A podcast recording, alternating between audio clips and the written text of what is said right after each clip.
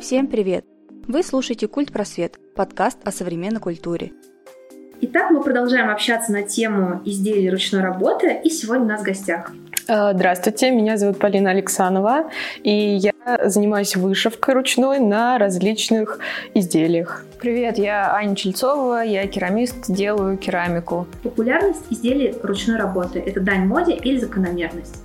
А, мне кажется, что вообще в принципе сейчас очень много кто этим занимается, очень много сейчас тех, кто как-то позиционирует, что он делает что-то своими руками, начиная от косметики, заканчивая какими-то украшениями и как раз-таки изделиями домашнего интерьера. А, как вы думаете, это просто люди устали уже от какого-то фабричного производства или все-таки просто какая-то цикличность, и это вот продолжается, как и мода, которая нас окружает? на вещи. Я думаю, это и то, и другое. То есть это не или мода, или закономерность, а это как бы и закономерность, и мода. Ну, то есть э, как бы и то, и другое. Потому что, ну, во-первых, это действительно очень модно, и все, все моднее становится в последнее время. Вот. Но я думаю, что тут закономерность в том, что э, ну, как бы эта мода не просто так приходит, а потому что, во-первых, появляется возможность все это делать, то есть как бы становятся более доступны разные материалы, которые раньше вообще ты просто нигде не мог достать. Ну, даже вот если мы говорим про керамику, то э, какие-то материалы еще лет 10 назад были настолько труднодоступны, что там ты их будешь полгода выписывать, там, не знаю, из-за границы, и, и то не факт, что они там дойдут в итоге, зная нашу прекрасную почту. Вот. И как бы было очень сложно чисто технически этим заниматься, во-первых. А сейчас все там 100-500 э, магазинов для там таких-то э, рукодельных людей, для таких там для керамистов, там, для вышивальщиков, для художников. То есть все вообще, все можно купить. Как бы главное, чтобы были деньги и желания. Вот. И поэтому э, возможностей гораздо больше, чем раньше становится все, всем этим заниматься. Ну вот это один аспект. А второй то, что да, людям, мне кажется, уже как-то немножко становится вот, ну, ну, не знаю, как это сказать, эмоционально душно вот в этом во всем а, таком, ну, не то, что даже фабричном, а каком-то, сейчас уже оно китайское такое, и в плохом смысле китайское, то есть оно прям вот его берешь в руки, и видно, что оно там дешевое, оно как-то вот сделано... Да, да, без души, да. Вот, но в любом случае просто бывают фабричные вещи, которые ты берешь в руки, и прям вот, ну, они классные, приятные, то есть тебе, в общем-то, не так важно, что фабричная она или handmade, вот. А вот э, современные современный ширпотреб, такое вот, э, вот это вот массовое производство, оно к сожалению, ну, как бы, как мне кажется, не очень хорошего качества, и поэтому как-то душа тянется к чему-то более такому, э, ну, как сказать, ручному, эксклюзивному, то, что человек сам сделал, он как бы за это и отвечает, и там вот вкладывает свое какие-то там э, творчество и так далее, то есть он в любом случае это делает лучше, соответственно, поэтому оно все дороже, но как бы я считаю, что оно того стоит. Например, я всякие там украшеньки в основном последние там годы покупаю только у каких-то там мастеров, какие-нибудь там, я не знаю, еще там картины, например, тоже я очень люблю. То есть я считаю, что это ну, очень как-то отличается именно вот качеством и эксклюзивностью. Ну, то есть тем, что как бы ни у кого такого нет, и, в общем-то, какая разница, ты все равно, даже если оно такое есть, ты бы никогда не встретился с этим человеком, но все равно как-то осознавать приятно, что вот, а вот нету, ведь а вот у меня есть, а ни у кого больше нету. На самом деле очень здорово, что сфера ручной работы имеет такие большие охваты сейчас.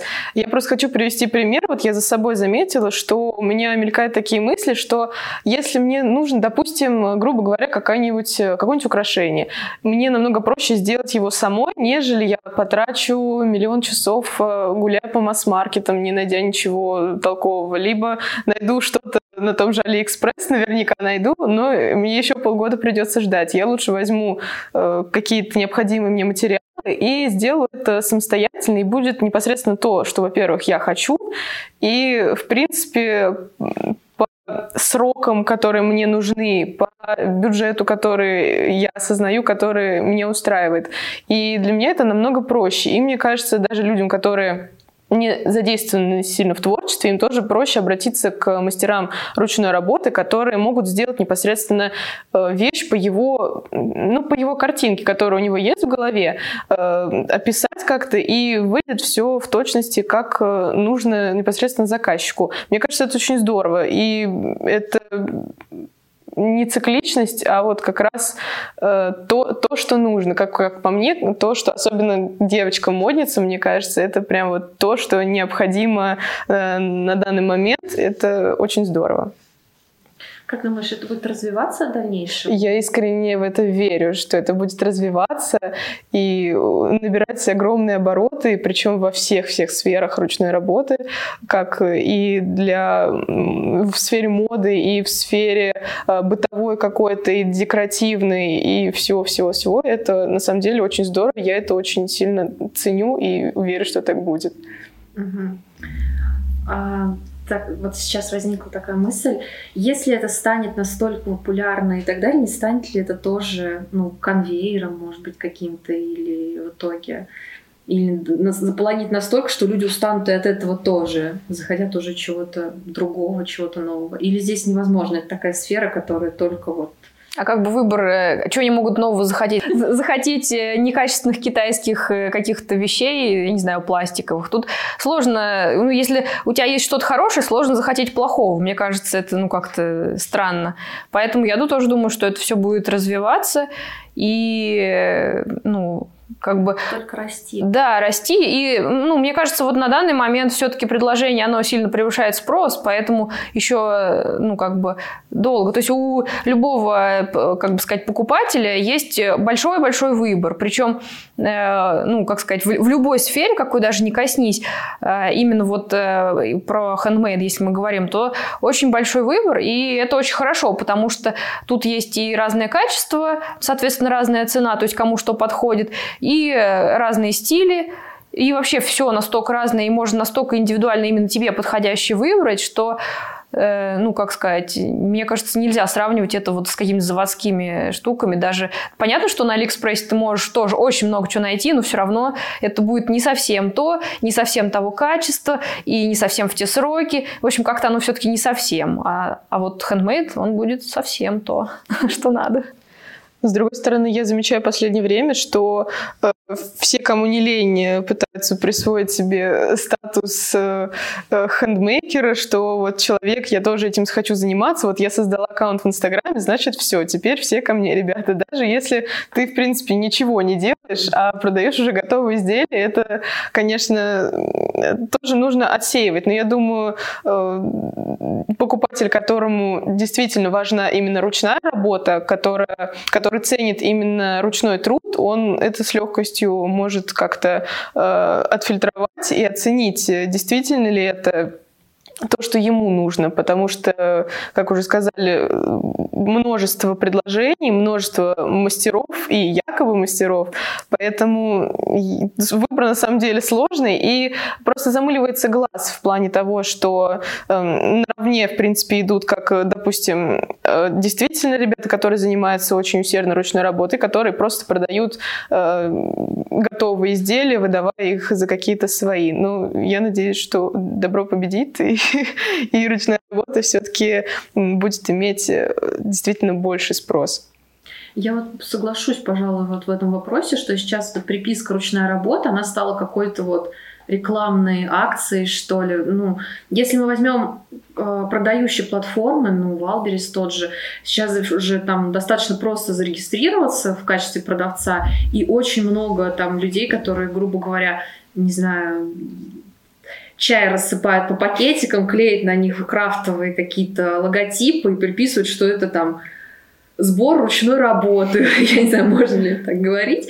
А, ну, то есть мне вот я про это говорю, что вот начинаются вот эти манипуляции именно массами э, с точки зрения каких-то рекламных действий, ходов, чтобы это стало вот более популярно. И не может ли такого быть, что все изделия просто будут приписывать ручной работы и сольется все воедино. То есть будет сложно вообще отличить, где мастера, которые действительно что-то делают, я не могу теперь говорить слово с душой, делают что-то вот, а, какие-то изделия действительно своими руками, действительно как а, настоящие мастера, или люди, которые просто штампуют наклейки на готовые изделия, на готовую продукцию. Ну, по этому поводу э, хочется сказать, что, допустим, будем называть э, это бренд, то есть э, э,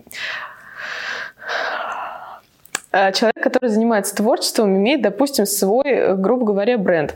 И э, этот бренд складывается из мелочей. То есть это не только само непосредственно изделие, это какие-то фишечки, какие-то э, штуки, в которые он вкладывает очень много сил, э, энергии, и это, мне кажется, очень хорошо видно, будь то площадка Wildberries или, допустим, Инстаграм-аккаунт.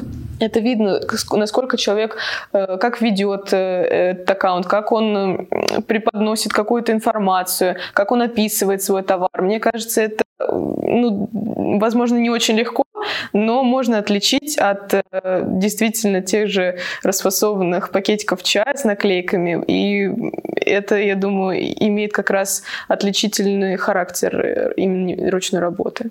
То есть ее все равно видно? Конечно, конечно, видно. Мне кажется, это зависит от сферы. То есть, вот, скажем, если это мы говорим про чай, то если ты не следишь за человеком в Инстаграме там некоторое количество времени, а пришел на ярмарку и, и покупаешь, то ты с большим трудом это отличишь, потому что, ну, как, чай он и чай ну, в смысле, не чай, но там, скажем, какой-нибудь сбор травяной или там какие-нибудь ферментированная какая-нибудь штука. Вот. То есть я, например, не отличу, потому что, ну, либо я знаю этого мастера, и я у него кон- конкретно покупаю, потому что я знаю там, что вот, да, действительно, он сам делает, либо, ну, чисто как повезет. Вот. Но, опять же, это зависит от сферы, потому что ну, в той же керамике это, ну, почти невозможно. То есть там э, сложно покупать э, там что-то из Китая и перепродавать как ручную работу, потому что, ну, это видно. То есть тут не знаю, мне кажется, что... Ну и, и опять же очень важна насмотренность. То есть если э, человек, э, он как покупатель много смотрит э, ну, вот, различных там инстаграм-аккаунтов, там, ну просто в интернете там что-нибудь где-нибудь, какие-нибудь там читает немножко про это статьи, ну даже больше именно картинки смотрит, фо- фотографии, то через какое-то время он уже как бы чисто интуитивно, ну как, не то, что интуитивно, а просто вот он видит. То есть он даже, может быть, не может сказать, почему это он определенно знает, что вот вот э, там нормальная ручная работа, а это как бы подделка. То есть, ну, как-то это вот э, становится понятно уже от того, что ты, ты много смотришь, ты много там видишь, ты отличаешь что-то от э, как бы зерна от плевел. И, ну, мне кажется, что очень важно все-таки, ну, не то, что вот ты пришел и, а, бегом там только первый раз увидел, бежать покупать. Так действительно можно нарваться на что-нибудь ну, нехорошее, поддельное. А все-таки надо как-то посмотреть, почитать. И тогда я думаю, что очень ну, несложно будет отличить. Мне кажется, цвет, который вообще к любому можно действию применить. В принципе, да. Мне кажется, у нас еще имеет э, в нашем деле есть такой важный фактор, как, допустим, сарафанное радио и, в принципе, отзывы других людей. Э, в основном ребята, которым действительно нравится то, что они получают в итоге как заказ, они всему миру расскажут о том, какой ты классный, и посоветуют тебя в качестве мастера, и скажут еще 10 раз добавят, вот это ручная работа, это он вот сам своими руками сделал. И на самом деле это действительно рабочие штуковины, и это очень здорово, пока у нас есть э, такие отзывы и такие друзья, э, это будет всегда работать тебе на руку, но тут твою работу тоже надо приложить. Как ты это сделаешь, так это все и разнесется. Вот. Ну да, мне кажется, если изделие не особо человеку понравилось, каким бы другом ты не был, он вряд ли будет рассказывать о том, что ты сделал. На самом деле, даже если понравилось, многие люди не рассказывают. Ну, просто есть такие, которые любят, типа, а, смотрите, там у меня там новое что-то, оно классно. А есть те, которые, да, купил и, и что? Ну, то есть, это, и, это и молчит. Да. Ну, то есть, э, ну, не все вот любят. Это, опять же, от человека, мне кажется, зависит. Какой-нибудь там э, сильный интроверт, он не будет всем там трубить, о, в Инстаграм, посмотрите, там у меня новое колечко, там от какого-то мастера, ювелира, тра-та-та. Нет, просто купил, хожу. Все.